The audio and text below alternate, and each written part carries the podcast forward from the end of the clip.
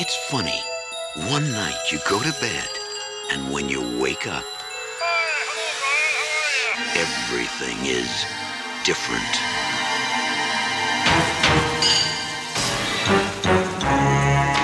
Now Brian's acting a little peculiar. He's like a completely different person. I don't even know him anymore. Something's gotten into him, Sometimes everything glows with a different kind of light. deep into him. What are you telling me? That we killed someone last night? Something bad, Brian, tacky. something slimy, What are you doing? something very, I know something's happened to you. very Hell is that? hungry. Ah, you can't keep killing people every time you're hungry. You're mine now, Brian. I own you. Gotta get out of here fast. Go where? You're a wreck, Brian. Leave me alone! Whenever you want to stop hurting, you come to me.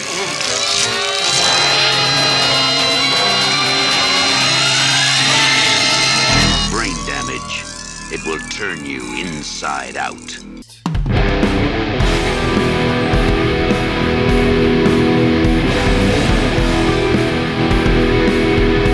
I spit on your grave.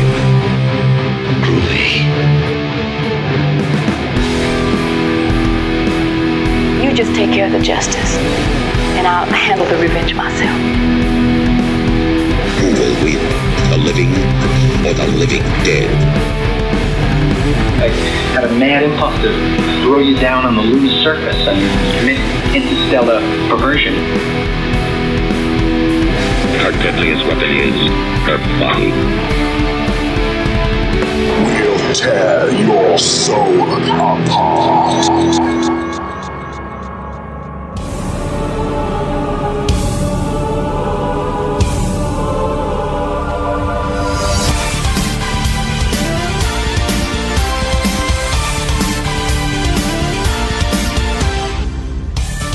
Ladies and Gentlemen, herzlich willkommen zur Art or Trash Genrejagd. Ich bin Ihr Host Flo, bei mir mein lieber Co-Host Lapsis Beeftek aka Martin. Buenas tardes. Ja, herzlich willkommen Martin. Schön bist du dabei. Danke, dafür wieder dabei sein. Äh, du Ja, hast sehr den gerne. Titel falsch gesagt. Heute sind wir nicht bei der Art or Trash Genrejagd, sondern wir sind bei der Kults Genrejagd. Das stimmt, das stimmt. Und da müssen wir vielleicht noch etwas dazu sagen. Ähm, wir machen eine kleine spezielle Genrejagd äh, für das Kults, Zentralschweizer Kulturmagazin online. Und das zum Thema Hirn. Und dazu werden wir sicherlich gleich auch mehr erzählen. Vielleicht im Vorfeld müssen wir ganz kurz erklären. Ähm, unsere regulären ZuhörerInnen kennen die Tiefen, die wir jeweils erkunden. Ähm, aber ich denke, es macht Sinn, dass wir vielleicht kurz erläutern, was wir denn so in unseren regulären Genrejagden so treiben. Kannst du das vielleicht übernehmen? Ja, auf jeden Fall, das kann ich. Äh, wir behandeln eigentlich verschiedene Genres, Genre aus äh, verschiedenen Epochen des Kinos und äh, zu diesem Thema haben wir zum Beispiel äh, uns das Spaghetti-Western vorgenommen und dazu äh, mehrere Filme aufgezeigt und äh, ges geschaut, was da die Gemeinsamkeiten sind, was, was macht das Genre aus, was sind äh, bekanntere Filme, was sind aber auch unbekanntere Filme, die äh, mehr Anerkennung verdienen. Wir zusammen haben noch äh, Sword and Sorcery gemacht. Das sind äh, Fantasy-Filme äh, im Stile von Barbarenfilmen, also be äh, begründet durch äh, Conan the Barbarian zum Beispiel. Und äh, momentan haben wir eine Genrejagd unterbrochen, dank dem Kultsmagazin, und das ist äh, die Kannibalen. Genrejagd, indem wir uns eigentlich Genau. den Dschungel-Kannibalenfilmen aus Italien vornehmlich widmen. Genau. Und ja, stehen noch weitere Genrejagden natürlich an.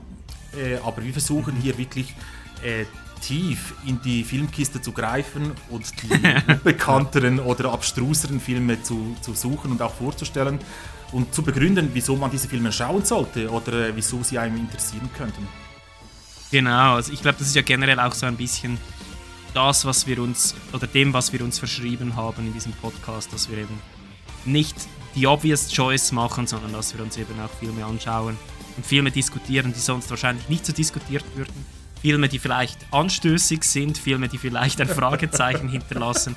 Das ist unsere Spezialität und ähm, das werden wir hier im Rahmen dieser Hirn-Genrejagd sicherlich auch fortführen.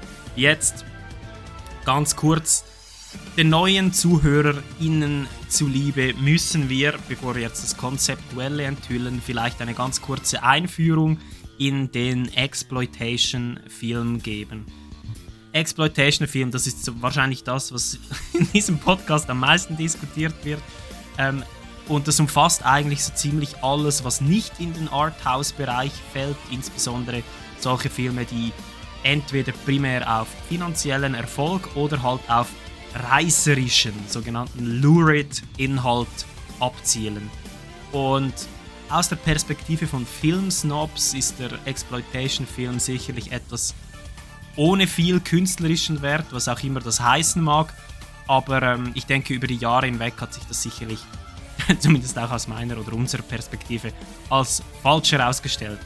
Um vielleicht darzustellen, wie viele Subgenres, also Untergenres, das es gibt im Exploitation-Film, kann ich das vielleicht einfach mal ganz kurz aufzählen.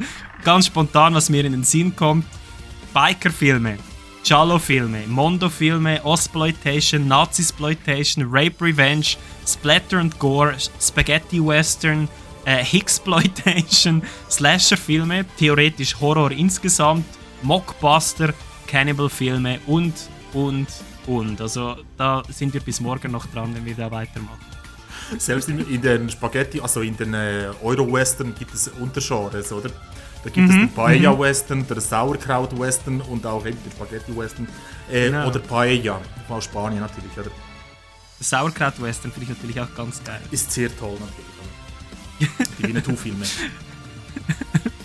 Gut, ähm, nur das so ein bisschen zur allgemeinen Einführung. Ich denke, unsere regulären Zuhörer, Zuhörerinnen äh, haben diese Einführung wahrscheinlich nicht gebraucht. Aber ähm, wir kommen zur sogenannten Underlying Thesis dieser Genrejagd. Wir können es auch einfach unsere nackte Behauptung nennen, die wir dann in den Raum werfen. nicht mehr und nicht weniger. Genau. Äh, und zwar ist das Thema ähm, oder das Überthema ja grundsätzlich in Reihen und wir behandeln das Thema Hirn für das Kult. Und ähm, wir behaupten jetzt einfach mal, es gibt ein eigenständiges Subgenre des Exploitation-Films, das einen Fokus auf exploitative Momente im Kontext von Hirn legt. Und wir werden, das ganz plump einfach mal Brainsploitation nennen. Einverstanden? Ich finde das richtig. Ich kann das unterschreiben und äh, das existiert definitiv. Definitiv. Und äh, now to find proof. genau. Wir starten heute mit einem Film, oder? Und werden dann mhm. weiterfahren mit, mit äh, weiteren Filmen, die zu diesem genau. vermeintlichen Genre gehören. Was heißt da vermeintlich? Come on. Du hast gesagt, wir starten mit einem Film. Mit was starten wir denn? Jetzt kommen wir zum Fleisch am Knochen. Uh, allow me to set the mood. Ähm, was passiert, wenn man einen Englisch-Literaturlehrer und die Crews von verschiedenen New York Sleaze-Filmen wie Street Trash, Slime City und Basket Case zusammenwürfelt. Blitze, Drogenrausch und viel Hirn, ein schmieriges New York der 80er Jahre, ein außerirdischer Parasit mit Gesangsstimme, Synthesizer und eine Disco mit dem wohlklingenden Namen Hell. Setzt euch den Wurm in den Nacken und taucht ab mit uns in die blauen Untiefen von Brain Damage von 1988.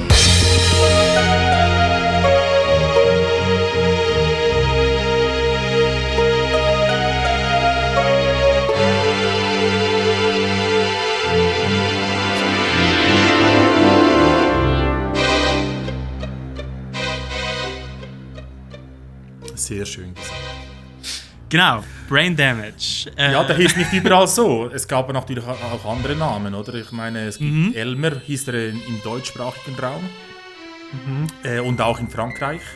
Und äh, ich glaube, er hat noch einen anderen Namen in, äh, in, Span im spanischsprachigen Raum. Er, Out of Control oder so hieß ursprüngliches- der, glaub ich, auch noch äh, Song Control oder so. Das kann, Out Control. gut sein. ich weiß nur, dass das ursprüngliche Skript eben Elmer the Parasite hieß. Mhm. Ähm, kann man sich jetzt fragen, ob Brain Damage besser ist, ist sicherlich der reißerischere Titel. Das stimmt. Ähm, Cast, vielleicht ganz kurz. Ähm, ich habe mir aufgeschrieben, Brian, der ist sowas wie der Protagonist, kann man sagen. Ja, gespielt Äh, von Rick Hurst. Äh, wir kennen nun genau. ihn aus Warlock 3. Natürlich Richtig. Als Scott, Ich aber ihn auch aus- vor allem aus Beverly Hills 90210. Die TV-Serie. Also er ist Okay, natürlich bekannter aus, er ist bekannter aus T- äh, TV-Shows als aus Filmen. Aber äh, in diesem Film äh, hat er doch sein Potenzial gezeigt. Und, äh, Ich habe ihn sehen. in, in einem anderen Film schon gesehen. Und zwar äh, in einem Shannon Tweed-Film, so einem. Skinemax-Film, Dead Sexy. Du hast ihn gesehen. Wow. Natürlich habe ich den gesehen. Der ist auf meiner Liste schon seit Ewigkeit. Ja, es eilt nicht, glaub's mir. Ähm, gut, dann haben wir Barbara, ähm, gespielt von Jennifer, La Jennifer Lowry. Die hat ihre filmische Karriere mit und nach Brain Damage beendet. Es ist schon brutal eigentlich, oder? Dass es Ja, solche brutal. Leute gibt, die nur kurz gecastet werden. Obwohl, ja, wir sprechen noch darüber. Also, sie hat es nicht schlecht gemacht, aber wir kommen noch dazu. Ähm, und dann haben wir natürlich Elmer äh, von John Zachary. Ähm, hier vielleicht eine lustige Hintergrundgeschichte. Es handelt sich ja bei Brain Damage um einen sogenannten Non-Union-Film. Das heißt, außerhalb der Gewerkschaft gedreht. Und ähm, John Zachary, der Schauspieler oder der Sprecher vielmehr von Elmer, ähm, war eigentlich Gewerkschaftsmitglied und hätte in diesem Film nicht mitspielen dürfen. Darum war er ganz am Anfang uncredited. Und er war auch nur einmal auf Set. Ähm, und anscheinend äh, ja, war es ein rechter Weirdo, der ist da mit einem weißen Cowboy-Anzug rumgelaufen die ganze Zeit. Ähm, Sympathisch, aber, oder? Ja, aber äh, wir kommen noch dazu, was er hier für einen Job abgeliefert hat, würde ich sagen. Genau. Ich habe noch eine Randbemerkung. Wir haben hier noch ähm, Vicky Darnell, die die Blonde im Club Hell spielt. Und wir kennen sie auch als Sugar bei Frankenhooker natürlich. Auch Ah, von ja. äh, äh, Frank Cannonlotter. Genau, und ich würde sagen, wir kommen gleich auch zu The Main Man, Frank Hennenlotter, äh, Writer Director. Hennenlotter ist einfach, für die, die ihn nicht kennen, und das, das dürften wenige sein, hoffentlich, ähm, ist, der ist durch und durch Exploitation-Künstler und ähm, der, ähm, er hatte sehr großen Einfluss oder sagen wir es so, das Kino der ähm, 60er und 70er Jahre, der 42nd Street, ähm, hatte unglaublichen Einfluss auf ihn. Und einfach, um ein, so ein bisschen sich ein Bild davon zu machen, wer das ist. Sein erster Short wurde zusammen prämiert mit äh, John Waters Pink Flamingo. Yes! Ja, er ist toll. Also, ähm, der ist natürlich bekannt, du hast schon angesprochen, für Frankenhooker. Und natürlich Ähm, Basket Case, oder? Basket Case, ein Film, der, sagen wir, gehört zum ABC des Exploitation-Films. Und ähm, zu erwähnen ist vielleicht auch an dieser Stelle für die Fans von Physical Media, dass Hennenlotter stark involviert ist im Katalog von Something Weird Video. Ähm, für diejenigen, die sich da, ja, da dafür interessieren, die bringen unglaublich obskures Material an Filmen raus. Nudie Cuties, Doris Wishman, David F. Friedman, also wirklich einfach ganz, ganz spezielle Dinge. Und es lohnt sich da mal reinzuschauen, wenn man einen Geschmack fürs, wie sollen wir das nennen, Absurde hat. Ja, also für das äh, tie- Tiefgründige der anderen Art. Sehr schön. Sehr schön. Ähm, was man vielleicht noch sagen muss, ist, dass ähm, Brain Damage ultra low budget Film wurde, glaube ich, äh, in sehr kurzer Zeit gedreht und ich habe gelesen, dass man da so Drehtage von 16 Stunden und über 100 Stunden Wochen hatte, um diesen Film abzudrehen. Sicherlich ein, ein, ein großes ähm, Blut- und Schweißprojekt sozusagen. Und wir werden gleich auch dazu kommen, ob man das abgebildet sieht im Film. Was auch sehr typisch ist, natürlich, dass der Film ursprünglich, dass dem sehr wenig Erfolg beschert war. Gehört ein bisschen zu dieser Kategorie Filmen in den 80er Jahren. Auf Home Video dann doch absolut Kultrenner. ja, ich denke auch. Es, es, gehört zu den Kultklassikern, also zum, ja. zumindest für äh, das Publikum, wie wir es sind. Mhm. Und äh, wir sehen jetzt gleich auch warum. Genau. Ja, ich habe noch etwas ganz Wichtiges, bevor wir äh, zu einer kurzen Synopsis kommen. Und zwar ist es unsere Arthur Trash Exploitation Admiration Summation. Wieso habe ich das noch nie gehört, Florian? Das ist brandneu. Brandneu. Leg brandneu. los. Bist du bereit? Ich bin bereit. Schön. Wir haben Drogentrip mit Disco-Effekt, Deckenlampe mit Auge, domestische Überschwemmung, Halspenetration mit Tentakeln, interstellarer LSD-Phallus in Himmelblau, Clubbing in der Hölle, Monster in der Hose, Darm aus dem Gehörkanal mit Blutfontäne, Blutsprinkler aus der Toilette, singender Dildo, Hirnschlürfen, Überdosis mit Hirneruption und Blitzgewitter, Tentakelzahnfu, Oralsexfu, Zungenkussfu, Lugerfu, einmal Basket Case Cameo und Fellatio from Space. Fellatio from Space! Dankeschön, Florian. Ich denke, es trifft alles zu. Äh, die Zuhörer werden noch hören, wieso. Das werden wir noch, noch ausführen. Aber das ist so etwa die Zusammenfassung des Filmes, kann man sagen. genau. Überdosis mit Hirneruption und Blitzgewitter gefällt mir am besten. Hi, I'm Joko Anwar, director of Impetigore, Gundala, and Satan Slaves, and you are listening to the Art or Trash Cinema Podcast.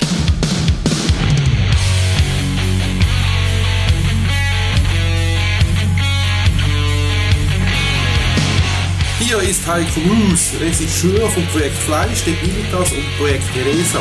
Und ihr hört den Art or Trash Cinema Podcast.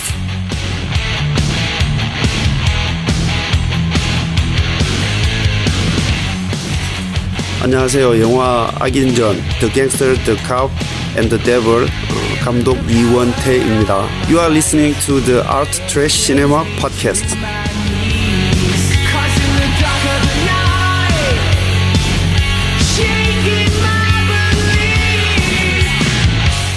アート・オブ・トラッシュシネマ・ポッドキャストを聞いている皆さん、えー、綾野隆之池です、えー、ジャパニーズディレクターですお酒の映画も大好きです Thank you very much. Thank you very much. Perfect. he said that you, he, I like uh, uh, alcohol and. ja gut, wollen wir eine kleine Synopsis machen, Martin? Genau, also der Film startet damit, dass äh, ein älteres Paar ähm, zu Hause ist und äh, die ältere Dame, die äh, äh hat ein Tablar oder äh, doch, hm. ein Tablar mit, äh, mit Gehirnen und sagt, schau mal, was ich gefunden habe, was, was ich mitgebracht habe. Elmer wird das bestimmt gefallen. Mhm. Und äh, in der nächsten Szene sehen wir, dass äh, sie ins Badezimmer gehen und in der Badewanne ist zwar Wasser, aber niemand drin. Und sie sind verzweifelt, die beiden, und sagen, Elmer, Elmer, wo bist du? Und drehen mhm. praktisch durch. Mhm. Und wir wissen natürlich nicht, um was es sich handelt. Also wir kommen gar nicht raus, äh, was da mhm. passiert ist. Äh, die, die Gehirne für was? Und äh, Elmer, wieso Elmer in der Badewanne? Ist das äh, ihr Sohn oder ihr Enkelkind? Und genau. Äh, in der nächsten Szene sind wir dann in der Wohnung von Brian und seinem Mitbewohner und äh, hm. die Freundin von Brian kommt ihn abholen, damit sie zusammen in den Ausgang gehen können. Hm. Aber Brian ist krank, der äh, möchte nicht weg und ähm, wir sehen dann, dass äh, Brian in der Wohnung bleibt und in einem netten Cut sehen wir, wie das ältere Ehepaar in der Nachbarwohnung ähm, wild schäumend am Boden liegt und zuckt. Und als nächstes sehen wir dann Brian quasi einen massiven Drogentrip haben. Also da geht, geht die Post ordentlich ab. Genau, und er beobachtet da die Deckenlampe. Mhm. Und die Deckenlampe und verwandelt sich plötzlich in ein Auge. Mhm. Das ist eine Mit so vielen Szene. Venen. Genau, genau. Und das ist äh, also ein bisschen ein foreboding Moment, äh, genau. was da auf uns zukommt. Äh, und äh, als er aufwacht, bemerkt er, dass er auf dem Rücken oder auf dem Nacken äh, wie ein, ein bisschen Schmerzen verspürt und ein, mhm. eine Wunde hat. Mhm. Er geht dann ins Badezimmer und entdeckt dort, dass er extrem viel Blut am Nacken hat. Und das ist auch eine sehr, äh, doch eher eklige Body-Horror-Szene. Und ja, es wird dann enthüllt, mehr oder weniger sofort oder bald, was da in seinem Nacken war und was seinen Drogentrieb ausgelöst hat. Und ich denke, das spoilern wir doch noch nicht. Ich kann noch etwas sagen zu der Szene. Tu das. Ja, die Badewanne ist bei Brian voll. genau. Voll Wasser. Genau. Mhm.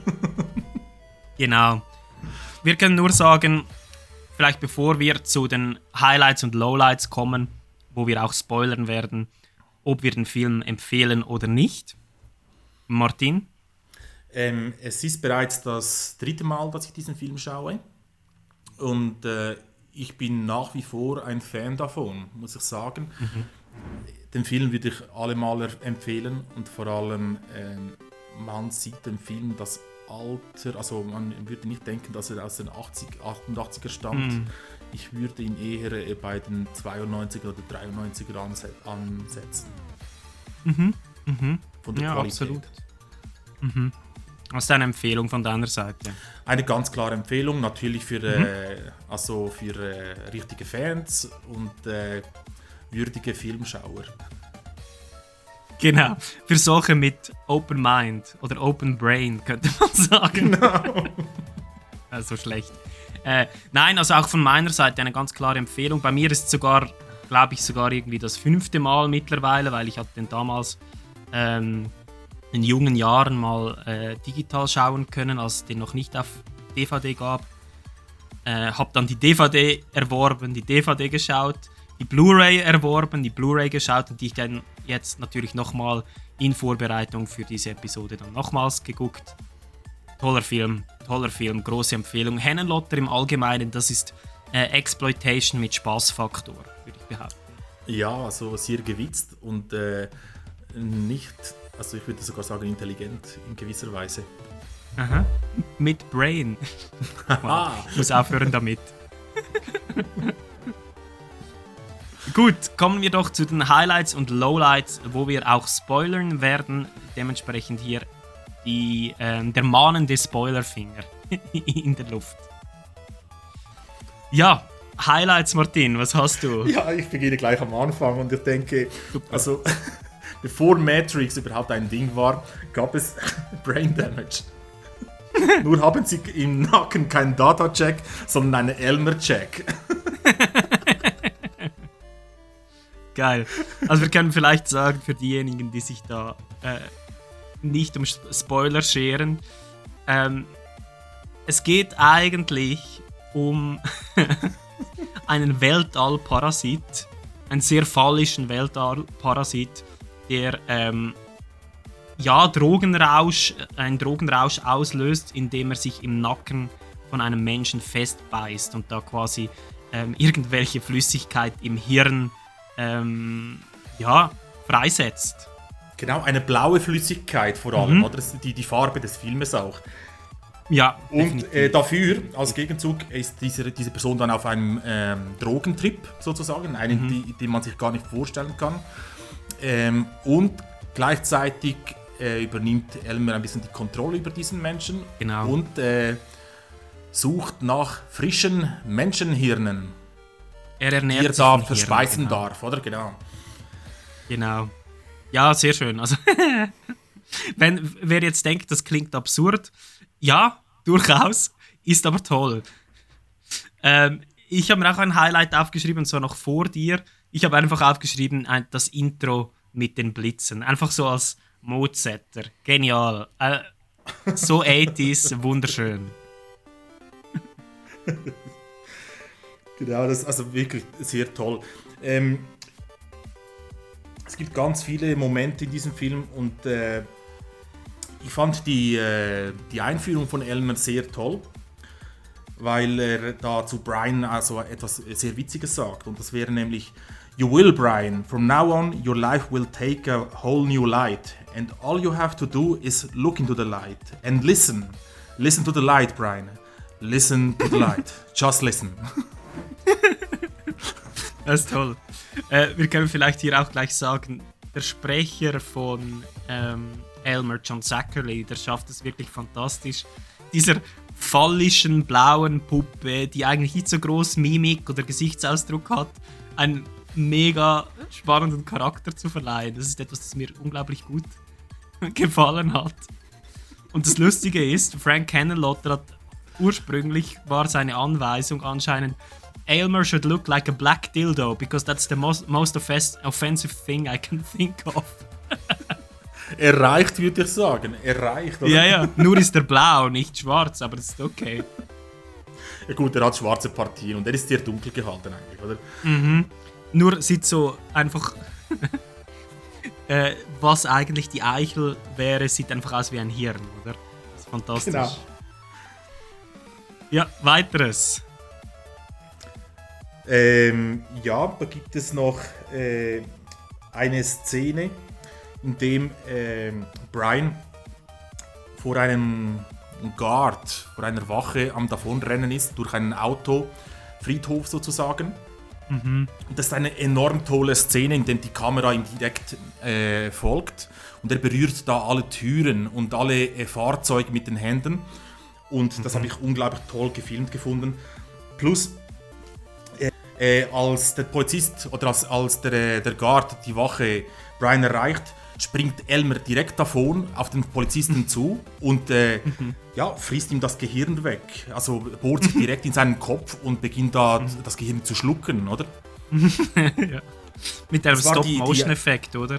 Das war diese Einführung, oder? Von, äh, mhm. von, von diesem waghalsigen Verhalten von Brian und auch äh, von, von Elmer.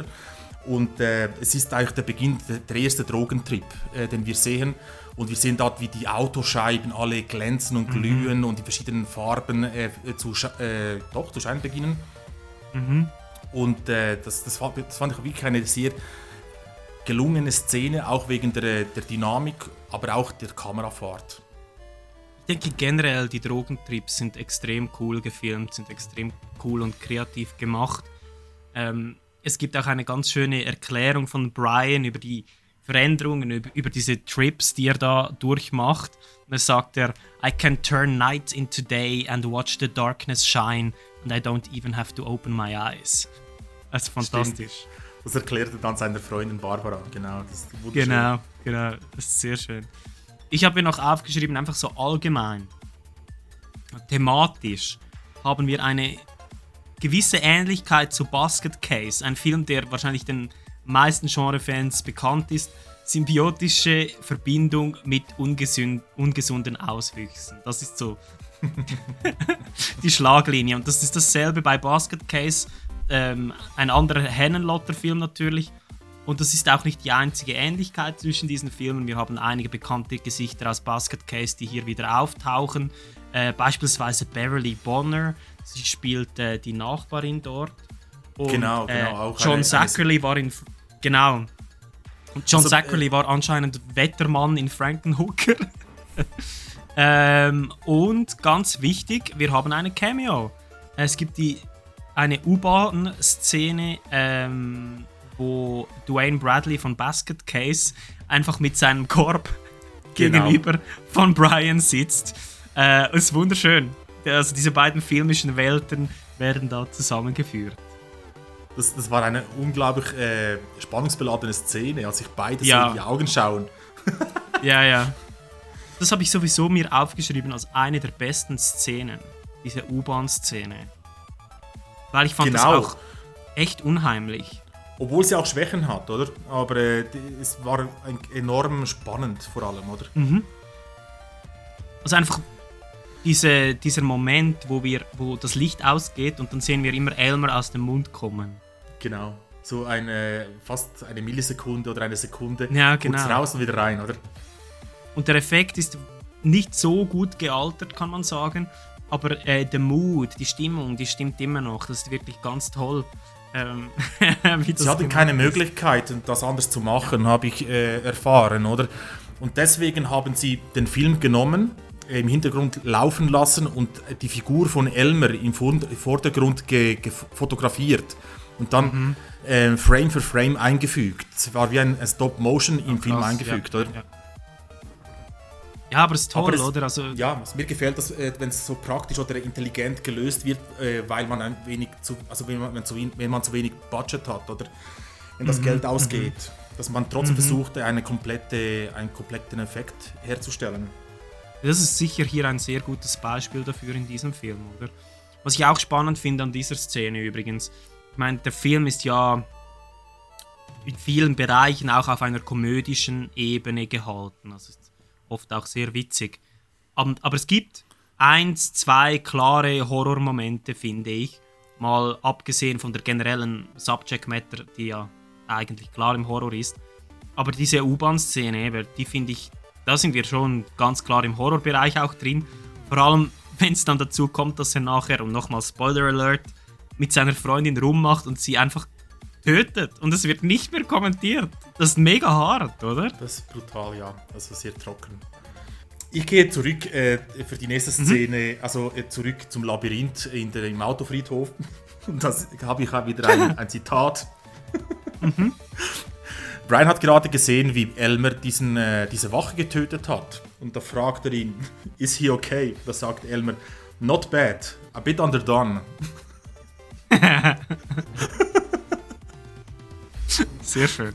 Ja. Eben, der, der Humor kommt vor, äh, vornehmlich eigentlich von Elmer in den meisten Ja. Szenen, weil er das ein bisschen äh, gemütlicher nimmt. Für äh, Mhm. Brian ist es natürlich ein absoluter Stressmoment. Äh, der Mhm. ganze Film ist ein Stressmoment für ihn, weil äh, er merkt, er ist abhängig und gleichzeitig, wenn er dieser Abhängigkeit nachgeht, äh, sterben Leute. Mhm, genau. Oder man könnte sagen, Leute werden enthirnt. Mhm. Schlecht. Ja, sehr schön. Äh, ja, aber du hast schon recht. Also ich finde auch Rick Hurst als Brian, ähm, der macht das sehr gut. Also er zeigt den Verfall dieses jungen Mannes sehr gut. Er wird immer mehr zu einem bleichen, verschwitzten, vernarbten Junkie im Wife-Beater. Äh, man leidet auch wirklich mit. Es gibt da so eine äh, Duschszene, wo er wo er so sich an so einen Bodybuilder ranschleicht und da sieht er wirklich einfach nur krank aus. Das ist schlimm. Er sah schon von Anfang an krank aus. In der ersten Szene bereits war er schon krank für mich. Aber dieser Bodybuilder war Joseph Gonzalez. Ein Schauspieler, der auch wieder bei äh, Frankenhooker auftaucht und zwar Mhm. als Zorro. Geil. Ich liebe so unnützes Wissen, das ist fantastisch. Das sind wir halt, oder? Ja, absolut. Was ich auch noch äh, vielleicht hier äh, spannend finde, äh, Rick Hurst, der hat das so ernst genommen, dass er ans anscheinend in diesem Bett geschlafen hat, an Set, während des Drehs, weil er sich in den Charakter einversetzen wollte, ja. Wow. Und äh, Henner Lotter hat dann gesagt, er fände ihn zu hübsch für diesen Film eigentlich, für diese Rolle. Und darum hat er den ganzen Film lang diesen Schnitt in der Lippe, der gar nie erklärt wird. Das ist, äh, Okay, toll. Das macht jetzt Sinn. Ja. Aber ich finde, er sieht enorm krank aus. Er hat wirklich ein sehr kantiges Gesicht. Ja, Und er hätte absolut auch sehr einen dünn, Zombie spielen oder? können oder so. Also das Ja, hätte, ja. hätte auch gepasst. Und dann mit diesen ganzen Pockennarben, die er dann hat, das ist, uff. Ja, das ist Body Horror, oder? Ist vielleicht Body auch Horror. etwas, was wir ansprechen müssen. Wie fandest du das, in, also so von, der Effekt, von den Effekten her insgesamt? Also was meinst du, die Szenen mit äh, die, die, die, Ach, die, die Gore-Szenen? Effects Work. Ins, ja, Gore-Szenen, die Effects Work insgesamt. Also pff, im Großen und Ganzen sehr gut. Mhm. Mit ganz wenigen Ausnahmen, die sind aber erklärt worden bereits. Es war diese Metro-Szene, oder diese Untergrundszene, äh, die nicht anders gemacht werden konnte. Aber sonst, ich finde, die, die praktischen Effekte an Elmer, an, äh, wenn er da an Ja. den Nacken versetzt wird oder und da So all geil. seine Zähne zeigt und äh, dieser einzelne Draht rauskommt und ihm die Ja, ja. Flüssigkeit in, die, in, den Hirn, in das Hirn spritzt. Das finde ich en enorm toll. Wie auch die Gore-Szene, in dem ähm, wie heißt Brian halluziniert, weil er äh, auf Entzug ist, weil Elmer ihm die Flüssigkeit nicht mehr gibt oder er die Flüssigkeit nicht mehr Mhm. nehmen möchte. Und da sieht er eben, wie du am Anfang gesagt hast, zieht er sich einen Darm aus dem Ohr. ja, genau. Oder einfach etwas, also das Fleischiges aus dem Ohr, das wie, wie, ein, wie ein Faden aussieht, aber fleischig. Mhm. Und am Schluss fällt ihm das Ohr ab und dann plötzlich kommt da die, diese, diese Flutwelle von, ja, von genau. Blut raus aus der Seite. Das, Ja, das ja. fand ich enorm toll. Also hat mir enorm gefallen. Und ich denke, das zieht sich durch. Ich, ich denke, wenn Mhm. Ja. das, der Film noch ein bisschen mehr Budget gehabt hätte, wäre er noch bekannter, weil äh, der wäre noch farbiger gewesen, denke ich. Wahrscheinlich, ja. Gerade es gibt diese, diese Szene im, beim Labyrinth, das habe ich nicht gesagt, aber als er da die, diese Türen der Autos berührt, da hätte man seine Handabdrücke noch sehen sollen, in, in diesen Farben Ja. der Autoscheiben, Ja, ja. oder? Das wäre natürlich super toll gewesen, weil das ist wirklich so dieser Trip, er hat Effekte, Mhm. er hat einen sichtbaren Effekt auf die Umwelt, oder? Ja, ja, auf jeden Fall. Also ich denke, man sieht diesem Film sicherlich an, dass Hannah Lotter der Effektscrew sehr viel Raum gegeben hat, um sich auszutoben. War auch wirklich fantastisch. By the way, ähm, ich glaube, so der, der Lead Guy da war äh, Gabe Bartalos. Ähm, der ist auch bekannt von äh, Dolls und Darkman und Leprechaun. Und glaube ich, bei Guyver hat er auch mitgearbeitet. Ähm, ja, also sicherlich ein großer Name. Damals natürlich noch nicht, aber ähm, dann später sicher. Diese, du hast diese schöne Szene mit der Blutfontäne nochmal angesprochen. Fand ich auch fantastisch. Ich habe mir das angeschaut, wie man das gemacht hat. Das war extrem aufwendig, weil das Problem war, dass man ähm, das Blut nicht mit, der nötigen, mit dem nötigen Druck ähm, rausbefördern konnte. Und darum hat man das First ganze World Set, Problems. Ja, genau. Schräg, weißt du, das ganze Set schräg gebaut, damit es einfach so rauslaufen kann. Und hat dann die Kamera auch schräg gemacht und er musste dann so äh, quer hinlegen, sich quer hinlegen, damit das einfach schön rauslaufen kann. Das ist wirklich. Aber schön, kreative Lösungen, Ja. oder? Für, äh, für äh, Ja. vielleicht schwierigere Probleme. Mhm. Und Gabe Bartalos, der schwärmt da heute noch von Rick Hurst, der sagt, der hat alles gemacht, hat nichts hinterfragt, war alles völlig in Ordnung. das ist das Schöne an diesen Low-Budget-Produktionen. Wenn man dabei ist, dann ist man dabei. No matter what, oder? Genau, genau. Das stimmt. Ja, hast du noch was? Ja, auf jeden Fall. Es gibt eine Szene, gerade gleich am Anfang, zu Beginn des Filmes, als äh, die Freundin Barbara von Brian in die Wohnung kommt. Und da erzählt der, Mitbewohner äh, der Freundin, ja, so, der hat sich völlig verändert. Er äh, geht nur, bleibt nur noch im Zimmer und geht sonst nur in die Badewanne und dann geht er wieder zurück ins Zimmer und da sehen wir, dass Brian ganz viele Schlösser angemacht hat in seinem Zimmer, äh, damit ja niemand reinkommt und auch im Badezimmer das gleiche. Also er, legt sehr viel Wert auf äh, Privatheit, auf eine Privatsphäre und äh, da geht sie zur Türe des Badezimmers, in dem sich gleich, äh, gerade Brian befindet und klopft dann Brian, we have a date tonight, you know? Da sagt er, ah yes. Und da kommt Elmer äh, gerade aus dem, aus dem Schaum raus. Und dann beginnt Brian zu rufen, Wuhu! Wuhu! Wuhu! stimmt, stimmt. Und die beiden fragen sich draußen, was da los ist. Stimmt. Man muss vielleicht an dieser Stelle nochmal anmerken, Elmer ist ein blauer Phallus. Einfach, um das nochmal zu visualisieren. Das ist wunderschön, ja. Äh, was ich noch ansprechen möchte, ist äh, die wahrscheinlich legendärste Szene in diesem Film. Du weißt genau, was jetzt kommt. Äh, und zwar ist es die Szene im Club. Äh, Mit, in äh, diesem Club Hell hieß der. Mit der Blonden. Genau, also wir, wir beginnen vielleicht zu Beginn. Ähm, Brian kommt da in diesen Club, ähm, ist offensichtlich auf Drogen und eine attraktive Dame findet, sieht ihn da von der Ferne und findet sofort Interesse an ihm. Dann kommt, geht sie auf ihn zu und sagt, You're fucked up, aren't you? Wanna dance? Das ist schon mal ein großartiger Einstieg. Und dann äh, beginnen die beiden so ein bisschen äh, frisky zu werden und ziehen sie sich dann in einen Nachbarraum zurück. Äh, und sie beginnt dann so ihn ein bisschen zu betatschen und äh, fasst ihm in den Schritt und sagt, Feels like you got a real monster in there. Perfekt. Das da hat sie nicht Unrecht, oder? ja, natürlich.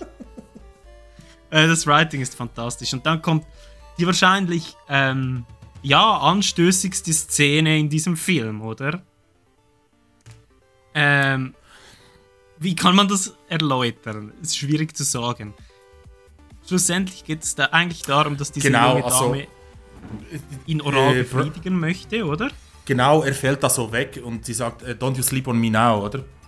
Schlag Genau. mich nicht ein, oder? Und dann merkt sie, ah, okay, ey, vielleicht wenn ich ihm eins blase, äh, bleibt er noch wach. Ja. Und dann geht sie auf die Knie, macht ihm den Hosenladen auf und äh, oha, da kommt das richt richtige Monster raus. Genau, es ist natürlich äh, Elmer, der dann da aus der Hose rauskommt. Und sie beginnt dann da äh, ihr Werk zu verrichten, wenn man das so beschreiben kann. Und Elmer nutzt natürlich diese Gelegenheit und saugt ihr das Hirn raus währenddessen. Und das ist keine schnelle Szene, sondern das geht gute 20, 30 Sekunden. Genau, eine Ewigkeit im Film eigentlich, oder? Ja. Aber es ist fantastisch. Und wir haben dann später, was ich auch noch ganz schön äh, finde, ist Brian das später hinterfragt und sagt, All I remember is feeling something sticky in my pants and finding them covered in blood. Not my blood. genau. Das ist ganz schön. Was gibt's noch weiter? Ähm, ja, es gibt eine Szene, in dem ähm, Brian mit seiner Freundin zu Abendessen geht, also äh, auf ein Dinner geht. Und er bestellt da Spaghetti mit Meatballs. und äh, weil Elmer Hunger hat, es beginnt er plötzlich anstatt Spaghetti, Spaghetti mit äh, Meatballs, beginnt er äh, Spaghetti with Brainballs zu sehen. Und die werden immer Genau. größer und pulsieren so richtig stark. Mhm. Und also das geht so weiter, bis er durchdreht und aufstehen muss und das Restaurant verlassen muss und auch seine Freundin verlassen muss. Das habe ich Das eine, eine tolle Szene gefunden. Ja, hat mir gefallen. Und äh, das Unverständnis der Freundin war natürlich auch äh, sehr stark zu spüren, weil Mhm. über, was, über was spricht er da? Er erklärt eben die- diesen Satz, den du gesagt hast, dass er das Licht Ja. hören kann und so. Ja, das ist wunderschön. Es ist auch toll, wie da äh, Rick Hurst durchdreht. Das ist auch dann im Zusammenhang mit dieser schönen Szene, die wir schon angesprochen haben, äh, da mit diesem Darm und Blut aus dem Ohr. Ähm, äh, Brian mit, äh, ja, oder im Drogenentzug in so einem ultraschäbigen Motel. Und Elmer provoziert ihn dann. You're really going insane now, Brian. ist fantastisch. Und ähm, er singt dann auch so ein Lied über sich selbst, was auch komplett wahnsinnig ist. Also, ja, das ist schon sehr absurd. Aber schön. Aber, aber die absurdeste Szene kommt gleich nachher. Mhm. Als, als Brian aufgibt, geht er in ein Gebäude oder im gleichen Motel, ich bin mir nicht sicher, wo er genau ist, und geht in eine Dusche, wieso auch immer. Genau. Ich weiß nicht, was er da sucht und trifft er eben diesen muskulösen Mann, wie du erzählt hast. Genau. Und ich, ich- verstehe das immer noch nicht. Was, was will er da genau? Also wird er Ich glaube, er will da Mann- einfach das, das Hirn von diesem Typen. Ja, aber äh, Elmer entscheidet sich ja um, geht äh, Ja, ja. weiter zur Toilette. Vielleicht einfacher.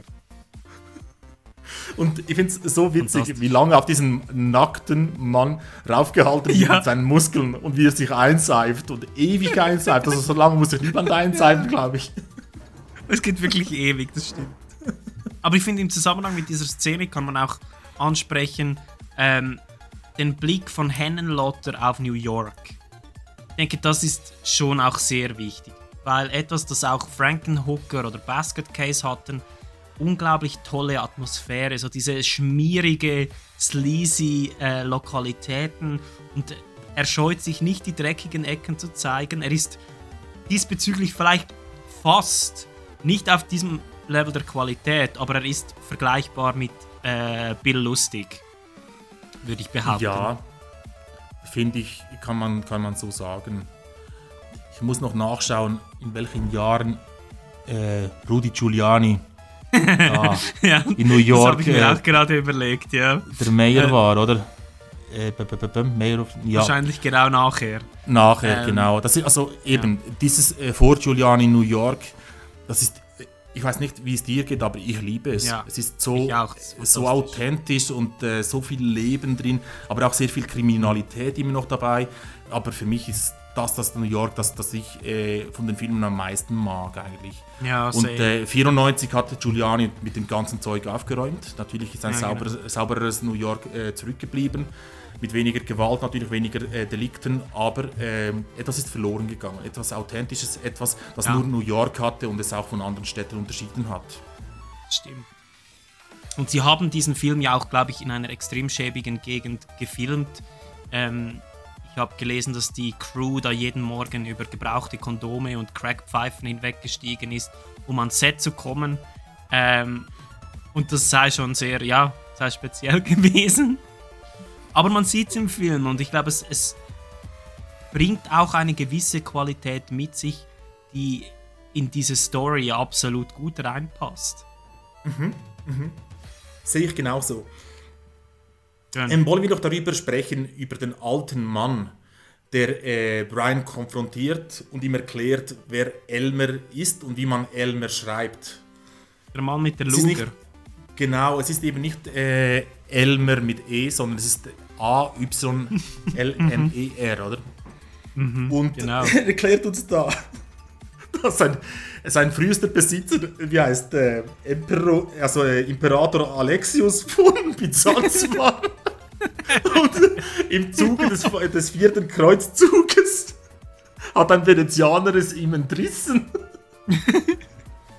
So läuft das. Ich habe das so random gefunden. Wunderschön, wie sie versuchen, dies, dieser Story ein bisschen Tiefe zu verleihen. Ja, ja.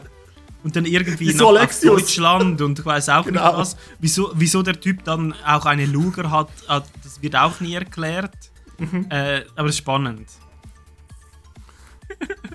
Und äh, der, der Name bedeutet The Awe-Inspiring Famous One. Ja, genau. Was auch immer. Awe-inspiring. Also ich weiß nicht, ob er awe-inspiring ist. Was ich noch ansprechen möchte, ist der offensichtlich preisgünstige Soundtrack, der aber sehr, sehr effektiv ist. Und ähm, ich möchte insbesondere herausstreichen, als Brian, sag jetzt mal, konsumiert und dann Ja. in eben diesen Club geht und dann spielt äh, Corruption von äh, The Swimming Pool Cues, heißt das genau. Das ist Äh, so geil.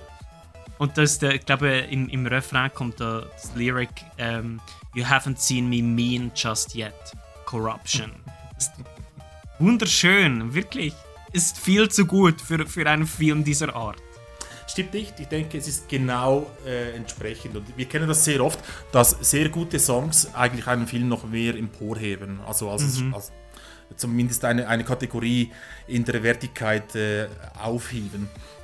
Ah, du hast mich falsch verstanden. Ich meine nicht, der Song ist zu gut für diesen Film, sondern ich meine einfach der Gesamtkontext. Was in diesem Film passiert, ist viel zu gut, als für was das Konzept eigentlich steht. Ah, okay. Habe ich es falsch verstanden, sorry. Aber weißt du, was ich meine? Ja, ja. Das ist so ein äh, William Cafe-Moment, wo du einen Film schaust, der eigentlich ein Jaws Rip-Off ist, ähm, Mako the Jaws of Death, und äh, es wird niemand wirklich durch einen Hai getötet schlussendlich. Und am Ende des Films bist du dann, da denkst dir einfach, unglaublich gut.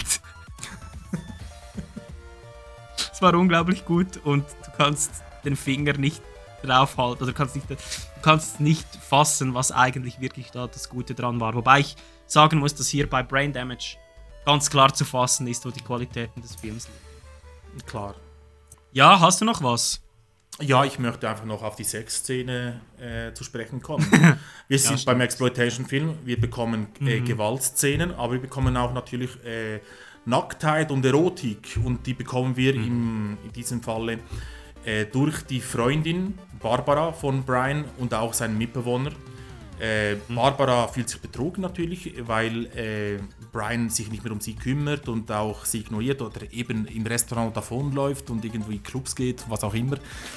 Und äh, der, der, Mitbewohner tröstet sie und beginnt sie zu verführen und äh, sie willigt da ein und da gibt es eine schöne Sexszene. Was die beiden aber nicht wissen, ist, dass Brian bereits im, äh, im Haus ist und sie suchen ihn eigentlich noch. Mhm. Und er befindet sich im Zimmer und hört ihnen genüsslich zu, wie sie da liebevoll ziehen. liebevoll ziehen. Ja, und er ist dann ja auch auf dem Trip, oder? Und stellt sich Er- dann, ja, genau. In seinem Trip hat er dann Sex, oder gibt es dann einen Threesome, oder? Es gibt eine wunderschöne Szene da auch und äh, Elmer befindet sich natürlich zwischen den Beinen von Brian und äh, ja, erigiert sich dann so und geht zu, äh, zu Brian, äh, Brians Kopf und sagt, äh, Do you want some, Brian? Oder so etwas sagt er und Brian willigt natürlich ein und geht äh, da auf einen Trip und er stellt sich da vor, dass sie da einen Dreier haben. Und Das ist eine der, der, der größten Body-Horror-Szenen für mich, wie Brian da einfach so Saugnäpfe an seinem ganzen Körper hat. Also triggert dich das? Ich, nein, aber ich fand das sicherlich die ekligste Szene von allen. Okay, okay. Nein, aber ich, ich fand das äh, schön, wie sich plötzlich sind äh, anstatt zwei Personen in, in dieser Sexszene sind drei Personen und äh, natürlich ist das nur alles halluziniert. Und Brian Mhm. beginnt da plötzlich seine, seine Freundin zu verspeisen. Das, das Mhm. fand ich auch extrem äh, exploitativ. Äh, das habe ich nicht erwartet. Ich habe gedacht, äh, da gibt es ein bisschen äh, Säbelrasseln zwischen den beiden Mitbewohnern. Säbelrasseln. Du meinst Schwerterkreuzen? Genau, genau. Ja, ja, ja, stimmt. Ja, Und, nein, äh, also. aber es war eine tolle das Szene, Schöne, muss ich sagen. Ja, ja, absolut. Also das Schöne daran ist ja schlussendlich, oder fand ich zumindest, dass es dann plötzlich so ätherisch wird. Am Anfang haben wir ja eine sehr plastische Sexszene und dann geht es in diesen schwarzen, leeren Raum über. Äh, und das ist wunderschön. Das ist super toll gefilmt. Genau. Ähm, hat, so, hat wirklich etwas sehr auch, auch so Sci-Fi-artiges. Ich, ich habe mich dann. Ähm, es gibt doch die, die ähm, Species-Filme. Ich weiß nicht, ob die dir was sagen, aber das Ja, hat mich irgendwie dann auch definitiv an das erinnert. Ähm, Eben, es hat mehr äh, Sachen, die in den 90er Jahren eigentlich bei TV-Filmen Mhm. auch vorkommen, als in den Mhm. 80er Jahren in, äh, ja, in Kinofilmen. Also ich Mhm. finde generell, der, der Film äh, passt mehr in die 90er Jahre als in die 80er Jahre, aber natürlich äh, das, äh, das Pre-Giuliani New York äh, gibt uns ganz kl- äh, klar vor, wo wir uns befinden, oder? Ja, ja. Es ist spannend, wenn du das so zeitlich einordnest. Das ist ja 88, das ist ein Jahr nach Hellraiser. Das passt ja auch überhaupt nicht. Ja, also Hellraiser ist eine Sparte für sich. Ja, das Ich- stimmt. ich- Das ich- ist ich schwierig mich schwierig, äh, die, diese beiden Filme zu vergleichen, weil sie Ja, ja, ja. auch an anderen Orten spielen, oder? Ja, ja, stimmt. Ja, Hellraiser ist schon sehr britisch, kann man sagen. Mhm. Ja. Ich habe mir noch aufgeschrieben, äh, dass wir vielleicht den Schluss noch ansprechen sollten. Einerseits haben wir dort den wahrscheinlich coolsten Effekt im Film. Äh, und andererseits, der Film ist ja eigentlich immer so in einem leicht witzigen Ton gehalten. Der Schluss ist richtig bösartig. Oder für mich, ich hatte das Gefühl, das ist einfach irgendwo. Man wird nicht mit einem schlechten Gefühl zurückgelassen, aber wenn man sich da, wenn man darüber nachdenkt, es, es ist mega hart. Also gibt es nichts allem- Positives an diesem Film. Nein, es ist sehr prompt, oder? Äh, Die, die Freundin ist äh, bereits gestorben. Äh, durch äh, Enthirnung, wie ich gesagt habe. Genau. Und, äh, äh, es gibt da Eher durch ein, Eruption. Es gibt eben da ein Handgemenge im Hof der, der Wohnung der, der beiden, Brian und sein Mitbewohner. Und da kommt eben dieser Mann wie der Luger wieder. Mhm. Und es gibt wirklich einen Kampf, in dem Elmer auch eingreift. Und schlussendlich bekommt äh, Brian eine neue Dosis. Eine massive der- Überdosis. Und der, der Mann ist nicht gestorben natürlich und drückt da Elmer als einen Saft Brian ins Gehirn. Mhm. Bevor Elmer da stirbt, oder? Und äh, Brian ja, leidet dann an einer Überdosis und rennt davon und hat da so Beulen auf dem Kopf. Mhm. die sich dann. Ein Schädel bläst sich auf, oder? Genau. Und äh, es ist also mir ist fast eine Träne von den, äh, ja, von den Augen gefallen, weil es ist enorm hart, oder? Es gibt kein Happy End, oder? Äh, Nur, Nein. Aber auch nichts wirklich Hartes in diesem Sinne, sondern es ist wirklich einfach Mhm. trostlos. Ja, es ist sehr trostlos, aber eben, wie gesagt, wenn du den Film einfach so schaust, dann lässt es sich nicht mit einem unangenehmen Gefühl zurück irgendwie, weil wir ja schon wissen, dass da Brian jetzt nicht gerade der korrekteste Typ ever ist. Er war ein Aber- unsicherer Mensch, wie, wie viele Ja, ja. von uns auch sind, oder? Und, äh, Wir haben alle meine, unseren wenn- Elmer, oder? Genau, und wenn, und wenn ich da, mich da erinnere, oder wie er da in der Dusche gestanden hat und äh, minutenlang diesem Mann zugeschaut hat, eingeseift hat und äh, sich nicht Ja, ja. umgedreht hat oder keine, keine Anzeichen gemacht hat, sich selber duschen zu wollen. Ja, wie vielleicht. Nein, ich, ja. weiß, ich weiß es nicht. Dass so, Darum hat er vielleicht Fall- seine Freundin auch so ignoriert, das kann schon sein. Genau, wir haben wieder einen Fall von äh, Nightmare on Elm Street 2 hier. Ja, genau, richtig. Könnte sehr gut sein. Nein, ich Ja, was meinst du, wollen wir zu einem Fazit schreiten? Definitiv, ja. Ja, was, was ist so deine Meinung zu diesem Film abschließend? Ich finde es enorm spannend, dass wir einsteigen im Moment, als äh, Brian bereits krank ist. Wir sehen also nicht, wie Brian gewesen ist, bevor er Elmer getroffen ist. Also in Brian Normalzustand, so wie ihn seine Freundin gern hatte, sein Mitbewohner ihn gekannt hat, das haben wir nie gesehen, sondern wir sehen sofort, er ist krank und, so, und dann äh, Elmer hat äh, ihn infiziert und auch mit einer Dosis schon, äh, ihm schon eine Dosis verpasst. Und äh, ja, also ich finde es eine enorme, wie soll ich sagen, in, intrinsische Art der Darstellung von, Sucht, von einer Sucht, oder? Und äh, es tut fast weh, oder? Weil, weil wir sehen, wie toll das ist für, für Brian, diese Droge zu sich zu nehmen. Oder es ist wirklich eine bewusstseinserweiternde Droge, die nichts Vergleichbares hat auf der Erde und gleichzeitig muss er da einen, einen enormen Preis zahlen. Jedes Mal, wenn er so einen, einen Trip durchmachen möchte, muss er äh, Elmer mindestens ein Gehirn füttern und das ist pff, eigentlich unerträglich. Und Elmer sagt ja, ich, ich versetze dich in diese Trips, damit du nicht mit ansehen musst, was ich da tue.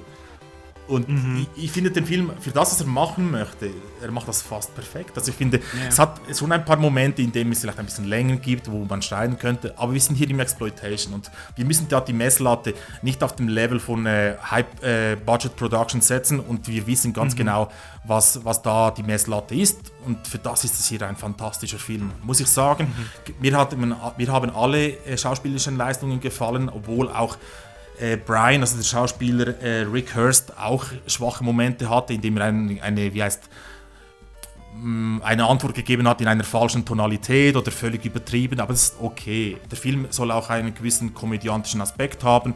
Ja, ja. Und äh, ich kann den Film restlos weiterempfehlen für vor allem Leute, die sich im Genre ein bisschen betiefen woll- wollen. Und wie nennen wir das? Brainsploitation, das ist, glaube ich, der perfekte Start dafür. Ja, es ist sehr schön. Also ich würde mich dir wirklich auf der ganzen Ebene an, anschließen. Du hast ähm, den, das Budget angesprochen. Da möchte ich vielleicht kurz einhaken. Also das Schöne an äh, Frank Kellenlotter ist ja, dass auf den ersten Blick vielleicht der Normalzuschauer vom Low-Budget-Look oder von der Low-Production-Value des Films abgeschreckt sein könnte. Aber das Gute an ihm ist ja, dass man auf den zweiten Blick ist es fast unmöglich, nicht gepackt zu werden. Die Story, das Konzept, die Effekte, es ist alles so abgefahren und so komplett in einer anderen Sphäre. Du hast gesagt, es fällt dir schwer, einen Film zu vergleichen. Und das ist wirklich so. Ich meine, was gibt es da? Was vergleichbar ist, das gibt es nicht. Und das, ich meine, das spricht unglaublich für die Originalität von diesem Filmemacher. Das spricht unglaublich für die Originalität von dieser Crew, die da Herz und Seele in einen Low-Budget, crazy abgespaceden Film gesteckt hat. Und ich finde, das ähm, hat sich sehr gut auf die Leinwand übertragen. Also man sieht sehr viel Spaß, man hat unglaublich viel Exploitation-Faktor, wie du gesagt hast. Und eben, es ist einfach mal etwas völlig anderes. Und bei allem Unsinn, den wir in diesem Film sehen, ist ähm, das Skript und das Writing dennoch auf einem sehr hohen Level eigentlich an vielen Stellen, oder? Es ist nicht so, dass der Dialog besonders dümmlich wäre, sondern er ist dann dümmlich, wenn er es sein will. Ähm, und ist dann clever, wenn er es sein will. Und das ist eine große Qualität, finde ich. Und ich bin auch bei dir, also Brainsploitation ja oder nein? Äh, also meines Erachtens ganz klar ja. Äh, wir haben schon so ein bisschen überlappend Sci-Fi, wir haben vielleicht ein bisschen Splatter, vielleicht etwas New York Sleaze, aber meines Erachtens, also das ist doch ganz klar Fokus auf das Zerebrale. äh, und wir könnten das auch, finde ich, als spezifisches Genre-Element irgendwie fassen auf eine Art und Weise. Ja, ja also ich das, kann auch mit dir. So äh, ich kann nur zustimmen. Also ich, ich finde, so wie du es gesagt hast, vor allem die Eigenständigkeit dieses Films, dass, dass es schwierig ist zu vergleichen. Natürlich können wir es vergleichen mit äh, weiteren Frank Cannonlotter-Filmen, aber trotzdem, bei all seinen Filmen gibt es immer so etwas sehr Spezifisches und äh, Authentisches im, im, im mhm. Acting drin. Das hast du schön gesagt auch und äh, ich bin froh, hast du das vor allem gesagt, weil ich habe das vergessen zu sagen. Und äh, ja, es ist wie, ja, wie, wie, eine Perle fast schon. Ja, das ist es, ja. Und, und ich finde das Wort authentisch eigentlich ganz passend, weil es ist ein ehrlicher Film. Er gibt nicht vor, mehr zu sein, als das er ist. Und das, was er ist, ist eben viel besser, als was eine Erzählung darüber oder, oder eine Synopsis darstellen könnte, weil es klingt extrem absurd. Es ist auch absurd, aber es funktioniert unglaublich gut. Das muss, muss man doch festhalten, glaube ich. Ja, und in diesem Sinne würde ich behaupten, schließen wir doch ab, oder? Ja, sollen wir noch uns an, an unsere Herren und Meister von Kults wenden? Ja, sehr gerne. Uns natürlich. Äh, herzlichen Dank für äh, dass, dass wir hier unsere absurden äh, filmischen äh, Auswüchse platzieren können. Das freut uns enorm. Und wir möchten uns auch an ZuhörerInnen wenden. Ähm, wer Lust hat, in Kino einzutauchen, das vielleicht nicht der Norm entspricht. Wer satt hat, immer wieder denselben Marvel-Blockbuster zu sehen, ähm, haltet euch an uns. Wir stehen euch zur Verfügung. Wir reichen euch die Hand und ziehen euch in die Untiefen der Genrejagd. Und in diesem Sinne, wir sehen uns beim nächsten Mal. Schaut bei unseren Channels rein. Es gibt uns auf Spotify, auf Soundcloud und überall, wo es äh, handfeste Podcasts gibt. Äh, in diesem Sinne, Arrivederci. Bis zum nächsten Mal bei der Arthur Trash Genrejagd.